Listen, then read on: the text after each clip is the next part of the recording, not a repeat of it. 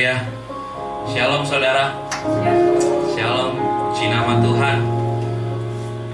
Apa kabarnya engkau dan saya hari ini?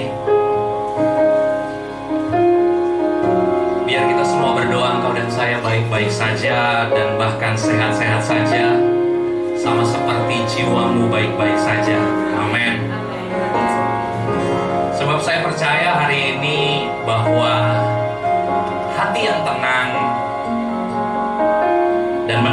kepada Tuhan justru yang membuat kehidupan engkau dan saya menjadi lebih baik.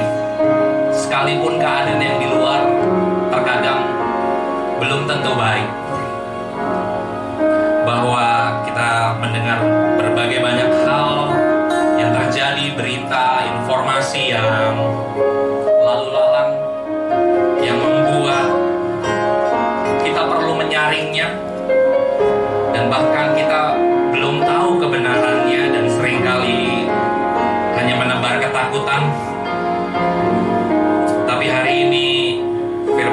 berkata buat setiap kita berharaplah kepada Allah. Dan bahkan firman yang berkata kepada kita semua hari-hari ini serahkanlah segala kekhawatiranmu kepada Tuhan sebab Dia yang memelihara kehidupan kita. Dan hari ini kabar baik buat setiap kita bahwa serahkanlah kekhawatiran kita kepada Tuhan. Dia Tuhan yang memelihara kehidupan kita. Amin. Kami bersyukur Tuhan, kami bersyukur. Dan kalau hari ini kami menjalani tiap fase kehidupan kami, bahkan engkau dan saya yang hari ini mungkin dalam fase di rumah saja, lebih dari sekedar ada di rumah. Yang kita perlukan adalah ketenangan hati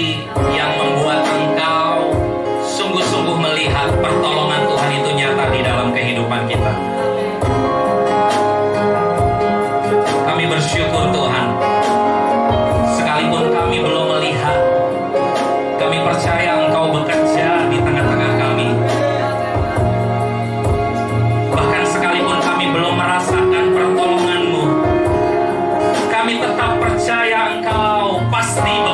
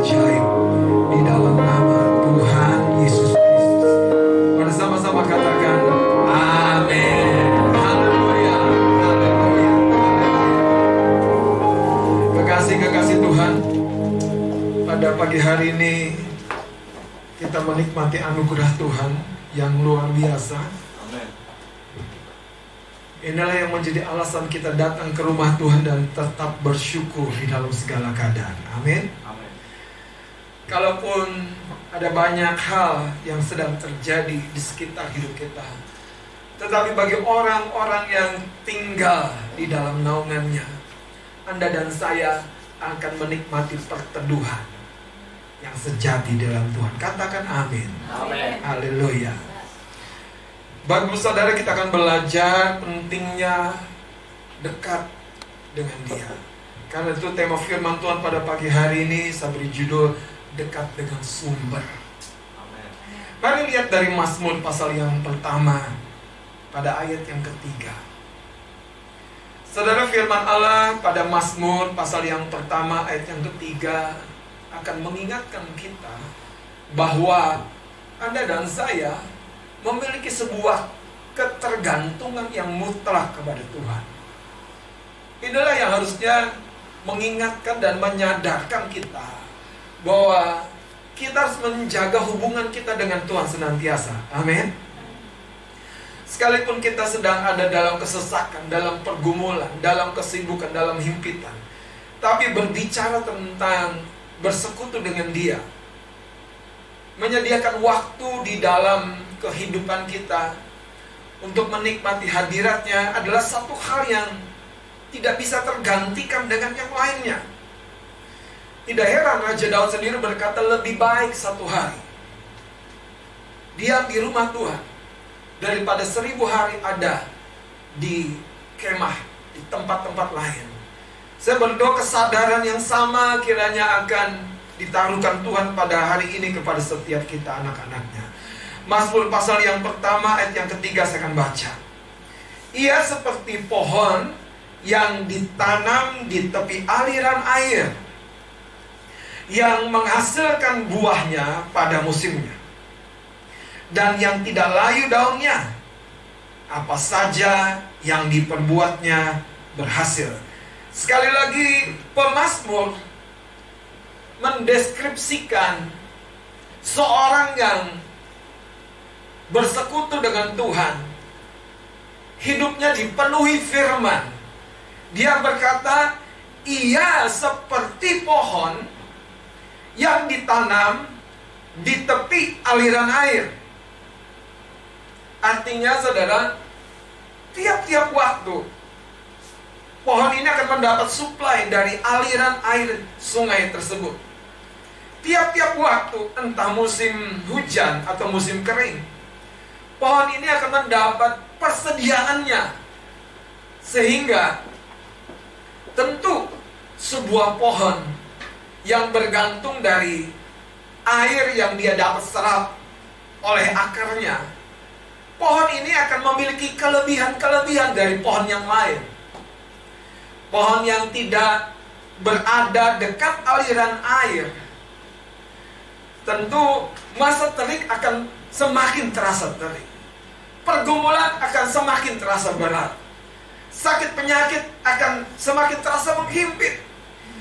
Tetapi setiap orang yang tinggal di tepi aliran air ini, yang selalu mendapat kesejukan dari aliran air ini, Alkitab yang berkata, dia akan menghasilkan buahnya pada musimnya. Artinya ada proses yang terjadi dalam pohon ini. Tidak ada kemandekan, tidak ada kemandulan. Bahkan kalau dikatakan menghasilkan buah pada musimnya, artinya saudara, pohon ini adalah pohon yang produktif. Pohon yang tidak mengalami delay atau ketertundaan dalam setiap progres kehidupannya. Pada musim buah menghasilkan buah. Bagaimana dengan kehidupan kita? Apakah kita seperti pohon ini yang ketika musim buah menghasilkan buah atau ketika musim buah tiba kita hanya menemukan daun, batang, ranting, bahkan mungkin kering rantingnya. Ada sebuah prinsip yang sederhana yang hari ini Tuhan mau sampaikan. Kekristenan kita Bukan sekedar karena Anda dan saya sudah lahir baru, percaya Yesus, penuh roh kudus. Tapi kekristenan kita betul-betul ditentukan dari seberapa dekatnya Anda dan saya dengan sumber. Semakin dekat kita dengan sumber aliran air, supply yang kita butuhkan, hidup kita akan mengalami apa yang memang direncanakan untuk terjadi yaitu pertumbuhan yaitu seperti ayat ini berkata yang tidak layu daunnya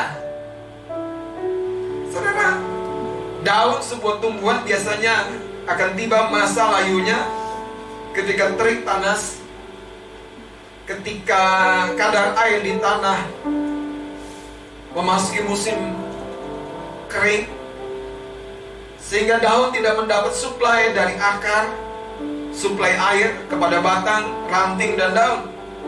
Tetapi justru pada ayat yang ketiga dari Mazmur pasal yang pertama ini Alkitab berkata, orang yang dekat dengan sumber ini, daunnya saja tidak layu, artinya tetap hijau. Katakan kepada kanan kirimu, tetap hijau. Saudara, bicara hijau ini bicara kalau pohon rantingnya sudah kuning, kering, gambaran tidak ada kehidupan di dalamnya. Gambaran sebuah pohon yang tiba pada masa sekarang.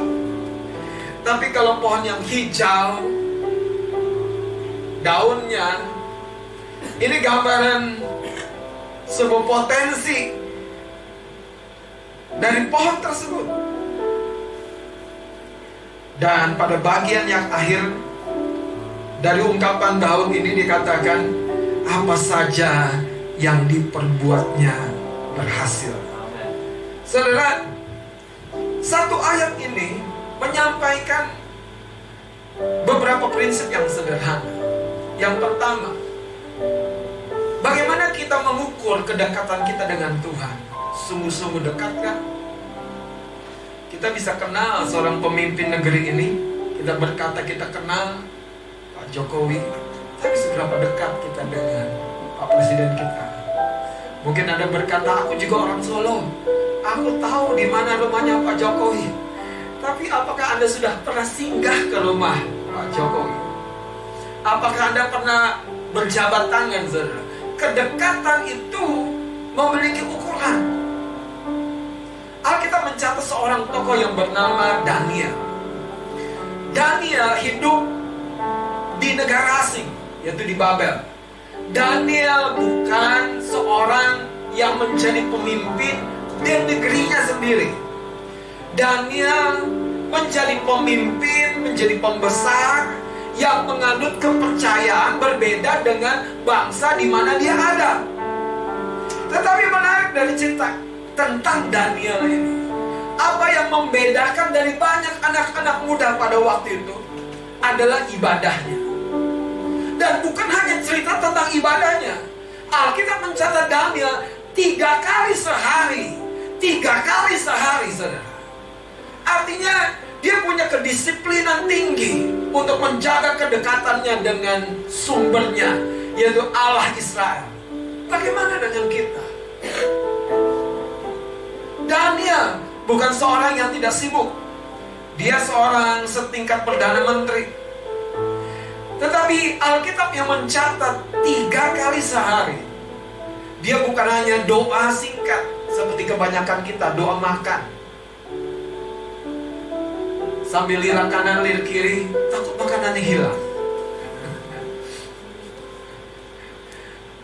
Tapi Daniel sungguh-sungguh bersekutu karena kitab Daniel mencatat tiga kali sehari dia memuji menyembah Allahnya berlutut jadi ada kedalaman, ada keintiman, ada kedekatan yang terukur di dalam kehidupan seorang seperti Daniel.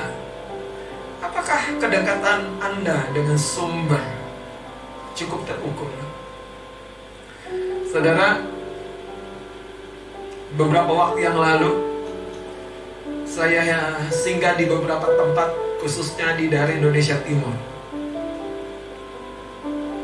Saya tiba di sana dan selalu dijamu dengan ikan-ikan segar besar-besar dan ikan-ikan yang belum pernah saya temukan di Jakarta.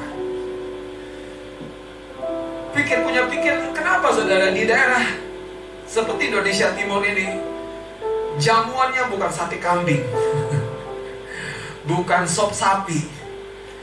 Ya karena mereka tinggal di pesisir pantai. Mereka melaut mereka menangkap ikan. Mereka tidak berternak kambing, Bapak Ibu. Mereka tidak pelihara sapi. Tapi mereka melaut. Tidak heran saudara. Pagi makan ikan. Siang makan ikan. Malam makan ikan. Sampai muka seperti ikan. Dari ikan teri yang kecil.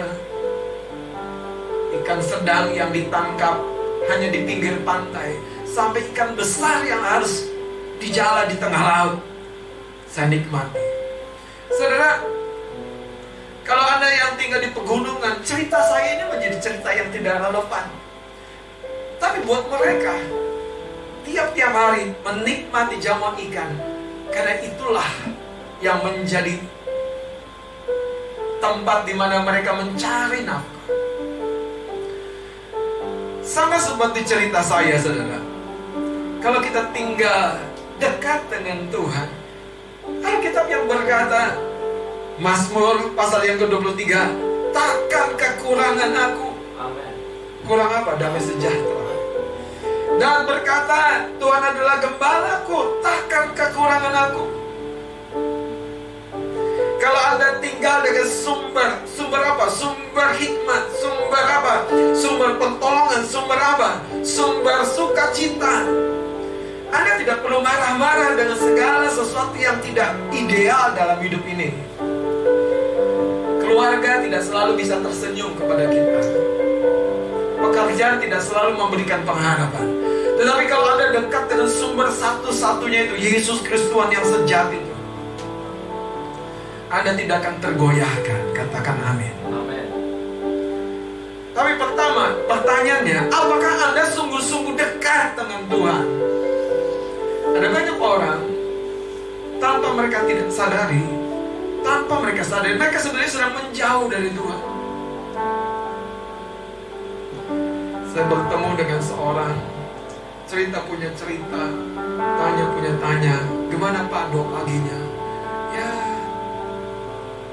Sudah nggak berjalan lagi. Tapi kebaktian minggu kadang kala dapat. Saudara, bagaimana kita mengukur kedekatan kita dengan Tuhan? Daniel tidak tanggung-tanggung berkata, Alkitab berkata, tiga kali sehari memuji menyembah Allahnya. Raja Daud bahkan berkata tujuh kali sehari aku memuji menyembah Tuhan. Kedekatan Anda dengan Tuhan harus real, ini bukan cerita kosong. Kedekatan kita dengan Tuhan harus nyata. Inilah yang Tuhan mau. Sehingga pada waktunya Anda dan saya akan seperti pohon yang tidak pernah layu. Katakan amin. Anda akan selalu menghasilkan buah pada musimnya. Katakan amin. Haleluya. Yang pertama, sungguh-sungguhkah Anda sudah dekat dengan sumber? Kedua, prinsip yang kedua. Seringkali tanpa kita sadari, ya kita dekat sepertinya melakukan banyak aktivitas agama. Tapi ada kekosongan di hidup kita. Ada kekosongan yang begitu kosong. Ada sebuah kisah yang diceritakan oleh Tuhan Yesus sendiri tentang seorang pemuda yang sangat kaya. Dia datang kepada Yesus dan bertanya, "Guru yang baik, apa yang perlu aku lakukan supaya aku memperoleh hidup yang kekal?" Yesus bertanya balik kepada pemuda ini, "Kenapa kamu katakan aku baik? Hanya Allah saja yang baik." Kemudian Yesus berkata, "Inilah yang hukum Taurat katakan, jangan mencuri, jangan membunuh, jangan mengucap saksi dusta." Dan pemuda kaya ini yang memang sebetulnya hidupnya saleh berkata, "Guru, aku sudah lakukan semuanya itu sejak masa mudaku." Yang terakhir, Yesus memandang dengan penuh kasih kepada orang muda ini. Kalau kamu sempurna, tinggal satu saja. Jualah hartamu, Berikanlah kepada orang-orang miskin dan ikutlah aku. Saudara, hidup agamawi kita sering kali menjadi seperti sebuah topeng indah, topeng baik. Tapi dalamnya kita kering, kita kosong. Kita seperti bunga ini saudara hijau tapi sebetulnya plastik saja. Kita sepertinya datang hari Minggu buka Alkitab tapi sebetulnya kita tidak mengalami perubahan. Kita sepertinya datang berdoa, tapi sering kali doa kita jujur dari hati yang paling dalam. Kadang-kadang kita masih bertanya, apakah Tuhan menjawab dan mendengar doaku? Karena pada faktanya, dan sekian banyak doa yang kita naikkan, kita berjumpa dengan kekosongan, kekosongan, kekosongan, kekosongan, kekosongan. Pemuda kaya ini kecewa kepada Yesus dan meninggalkan Yesus karena hartanya banyak. Saudara, kenapa Yesus tidak bisa mengisi hati kita? Kenapa kita tidak bisa betul-betul dekat? Bukan dekat dengan yang lain, dekat dalam konteks agama, tapi dekat sumber itu. Kenapa saudara? Karena sebetulnya ada sesuatu yang lebih mengisi hati kita. Pemuda ini saudara, hartanya banyak, uangnya banyak, itu bukan sekedar memenuhi rekeningnya, kantongnya, dompetnya. Pemuda ini hatinya dipenuhi dengan kecintanya kepada uang. Bagaimana dengan kita? Apakah kita lebih cinta dengan kenyamanan hidup? Apakah kita lebih cinta dengan kemudahan kita ketimbang dengan waktu-waktu bersekutu dengan Tuhan? Apakah kita lebih cinta dengan game banyak anak-anak muda atau dengan sosial media sosial kita. Anak muda ini mundur bukan karena dia berdosa di hadapan Tuhan. Anak muda ini kosong hidupnya bukan karena dia tidak berjumpa dengan Yesus. Dengar baik. Anak muda ini kosong hidupnya bukan karena dia tidak berjumpa dengan Yesus. Dia betul-betul jumpa dengan Yesus, tapi dia betul-betul tidak mengalami kedekatan yang sejati dengan Yesus. Karena ada sesuatu yang terus memblok hidupnya, menghalangi hidupnya. Yaitu apa? Cinta kepada uangnya, cinta kepada materinya. Hari ini saudara, dekat dengan sumber. Ketika Anda dan saya dekat dengan sumber, Alkitab yang berkata, apa saja yang diperbuatnya berhasil.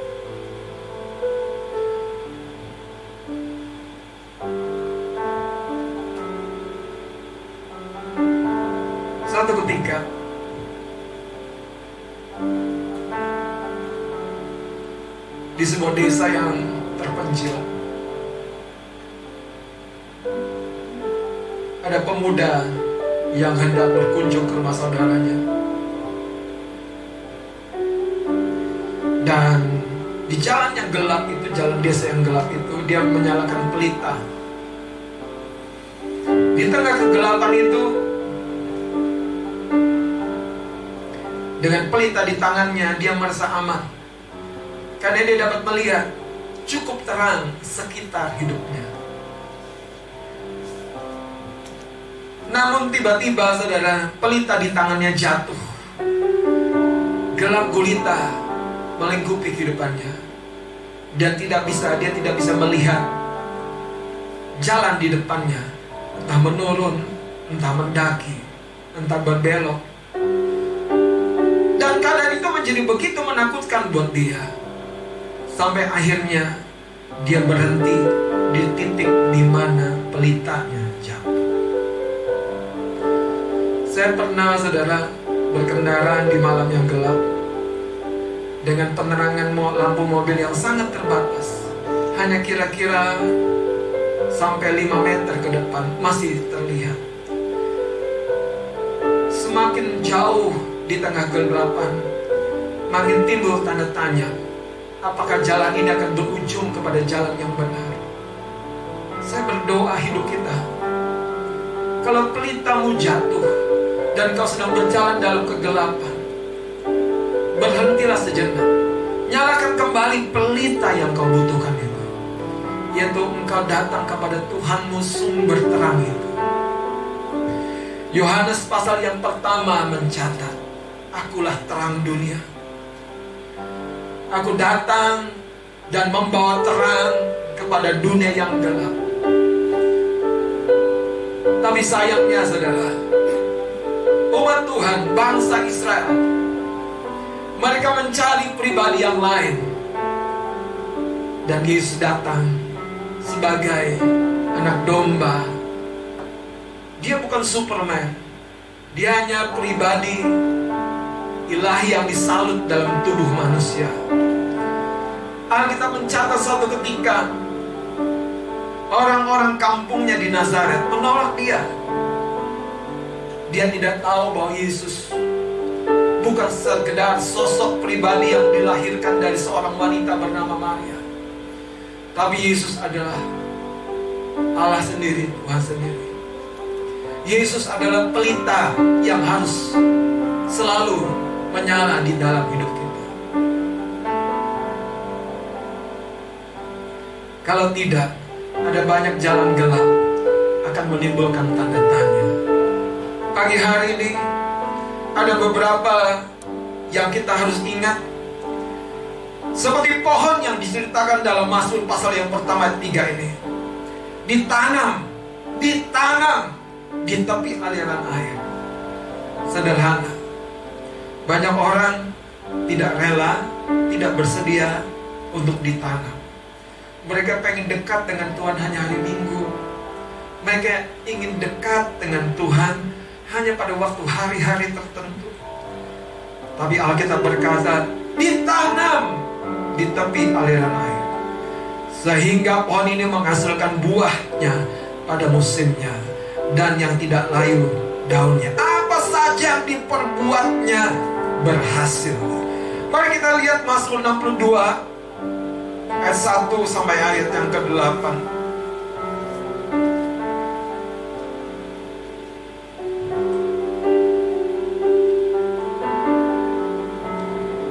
Mazmur 62 berkata perasaan tenang dekat Allah. Untuk pemimpin biduan menurut Yedutun Mazmur Daud hanya dekat Allah saja aku tenang. Daud telah menempatkan Allahnya sebagai sumber keselamatan. Dia berkata, daripadanya lah keselamatanku. Ayat 2-nya, hanya dialah gunung batuku dan keselamatanku kota bentengku. Aku tidak akan goyah. Aku tidak akan goyah. Saudara kedekatan kita dengan Allah kita perlu betul-betul mendatang sebuah hasil perubahan kehidupan di dalam pribadi kita. Seperti Raja Daud berkata, hanya dia gunung batuku, keselamatanku, kota bentengku, aku tidak akan goyah. Katakan kanan kepada kanan kirimu, aku tidak akan goyah. Aku tidak akan goyah. Aku tidak akan goyah. Saya tutup dengan sebuah cerita seorang raja bernama Raja Asa di dalam Alkitab. Raja ini raja yang terkenal karena di dalam masa pemerintahannya lah Israel mengalami sebuah pemulihan Raja ini luar biasa. Dia membawa pembaharuan kepada bangsanya. Tapi Alkitab mencatat pada masa-masa tenangnya, pada masa-masa suksesnya, pada masa-masa berhasilnya, Raja Asa kehilangan gairahnya untuk bergantung kepada Tuhan sebagai sumber. Pada masa-masa suksesnya, Raja Asa didatangi oleh musuh-musuhnya. Dan sayang sekali, pengalaman rohaninya di mana dia ditolong Tuhan, tiba-tiba dia lupakan. Alkitab mencatat Raja Asa bahkan mencopot emas-emas yang ada di tembok bait Allah, di pilar bait Allah sebagai sebuah biaya untuk mencari sokongan tentara dari Arab. Alkitab mencatat ketika itulah Nabi Tuhan diutus Tuhan untuk menyampaikan sebuah pesan yang penting sebagaimana pesan ini disampaikan buat kita. Alkitab yang mencatat sesungguhnya mata Tuhan tertuju kepada orang-orang yang takut akan Dia yang menantikan pertolongan daripadanya. Dan dia akan melimpahkan kekuatannya, pembelaannya. Kekasih-kekasih Tuhan mungkin Anda bisa di dalam kesibukan di dalam pergumulan. Tapi kalau mata hatimu tertuju kepada Tuhan pengharapanmu bergantung kepada satu-satunya sumber dalam hidupmu yaitu Allahmu engkau akan tetap segar. Kehidupanmu akan menampilkan damai sejahtera sukacita hikmat jalan keluar buat orang lain. Coba lihat kanan kirimu adakah kesuntukan di wajah mereka? Jangan-jangan mereka butuh saudara sesuatu dari hidupmu dialirkan. Saudara Raja Asa akhirnya ditegur Tuhan bukan karena dia belum pernah melihat pertolongan Tuhan tetapi ketika dia sukses, ketika dia berhasil, dia jadi seorang yang menggampangkan kehidupan rohaninya. Standarnya turun, saudara. Dia meninggalkan kebergantungannya kepada Tuhan. Hari ini kita belajar bahwa dekat dengan sumber. Ini bicara kita harus betul-betul menyadari kebergantungan kita dengan Tuhan kita. Apakah bangun pagi Anda mencari Tuhan atau mencari handphonemu? Atau mencari yang lain? Mencari suamimu, istrimu, atau mencari kulkasmu? Apakah itu semuanya menjadi sumber ketenangan dalam hidupmu? Atau mencari ATMmu? Saya berdoa di atas semuanya itu kita mencari Tuhan kita. Katakan amin.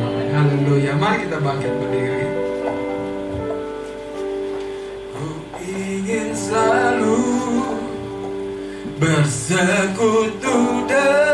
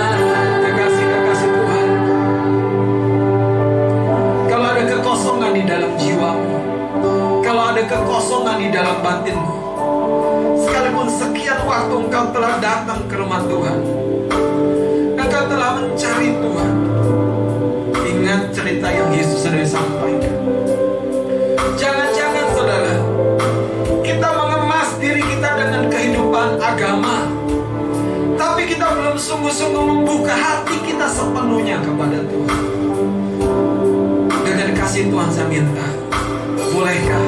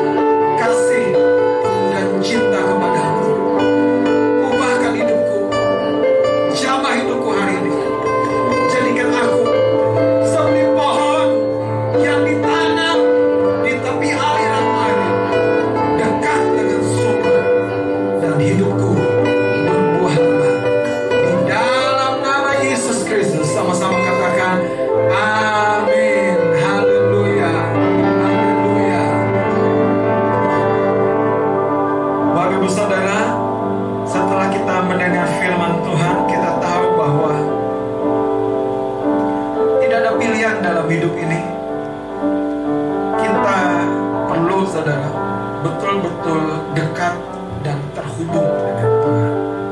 Sebentar kita akan berdoa untuk anak-anak kita.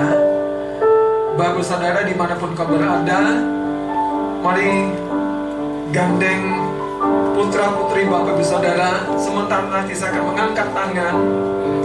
Bapak saudara dengan menggandeng putra putri kita di rumah kita masing-masing letakkan tanganmu di kepala mereka. Dan saya percaya roh Tuhan akan menjamah mereka, akan memberkati mereka. Tuhan sendiri akan menaruhkan sesuatu yang ilahi dalam kehidupan mereka. Siap? Mari kita berdoa. Di dalam nama Yesus Kristus. Setiap anak-anakmu yang adalah pewaris kerajaanmu ini ada menjadi generasi yang akan menjadi seperti bintang bersinar di dalam kegelapan. Ini sebabnya aku berdoa, taruhkan tanganmu Yesus, taruhkan tanganmu Yesus, taruhkan tanganmu kepada hidup mereka. Apa pun yang bukan berasal dari dunia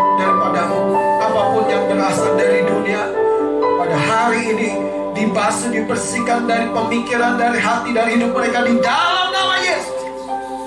Sebaliknya turunlah urapan baru, turunlah hikmat, turunlah Tuhan kasihmu sendiri. Sehingga mereka akan mengalami satu pengenalan yang pribadi dengan Engkau sebagai Tuhan dan Juru Selamat. Aku berdoa Bapa, jamah anak-anakmu ini, jamah putra-putri kami ini, berkatmu turun, berkatmu berlimpah-limpah menyertai mereka di studi mereka, di sekolah mereka, di masa pertemuan mereka, Engkau sertai. Terima kasih Bapak. Adik-adik semua ikuti Om berdoa. Tuhan Yesus yang baik, kami datang kepadamu hari ini. Aku membuka hatiku. Biarlah engkau terus memimpin hidupku. Engkau terus memimpin hidupku. Sehingga hidupku akan berbuah lebat di dalam kerajaanmu. Di dalam nama Yesus. Katakan sama-sama. Amin. Haleluya. Tuhan Yesus memberkati.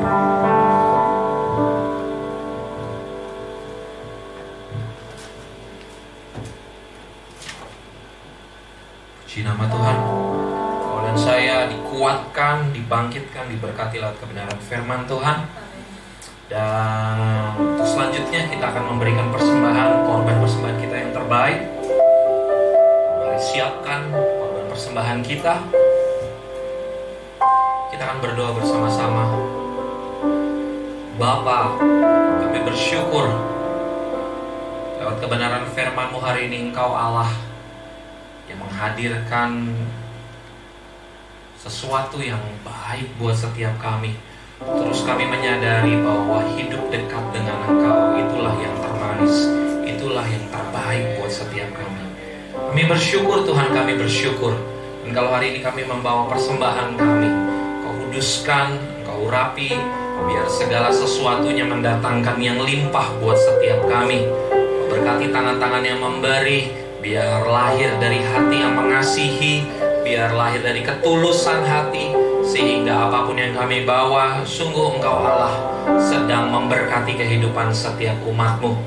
Terima kasih Tuhan, terima kasih. Engkau berkati juga orang-orang yang mengelola persembahan ini, biar semuanya menjadi hormat kemuliaan bagi nama Tuhan. Di dalam nama Tuhan Yesus, kami berdoa dan mengucap syukur. Amin. Amin. Sambil engkau dan saya membawa persembahanmu di hadapan Tuhan, membacakan pengumuman kita sepekan ke depan hari Minggu 29 Maret 2020 bahwa segala informasi kegiatan gereja kita akan sem- akan diinformasikan atau atau akan disampaikan melalui sekretariat via grup WhatsApp. Jadi pastikan setiap kita memperhatikan waktu demi waktu ke depan akan apa yang kita lakukan dalam gereja Tuhan di tempat ini semuanya dalam uh, dalam informasi yang akan disampaikan oleh sekretariat via WhatsApp. Jadi sungguh-sungguh menjadi perhatian buat setiap kita. Dan yang pasti minggu depan kita akan bersama lagi dalam minggu pertama yang pasti ada perjamuan kudus dan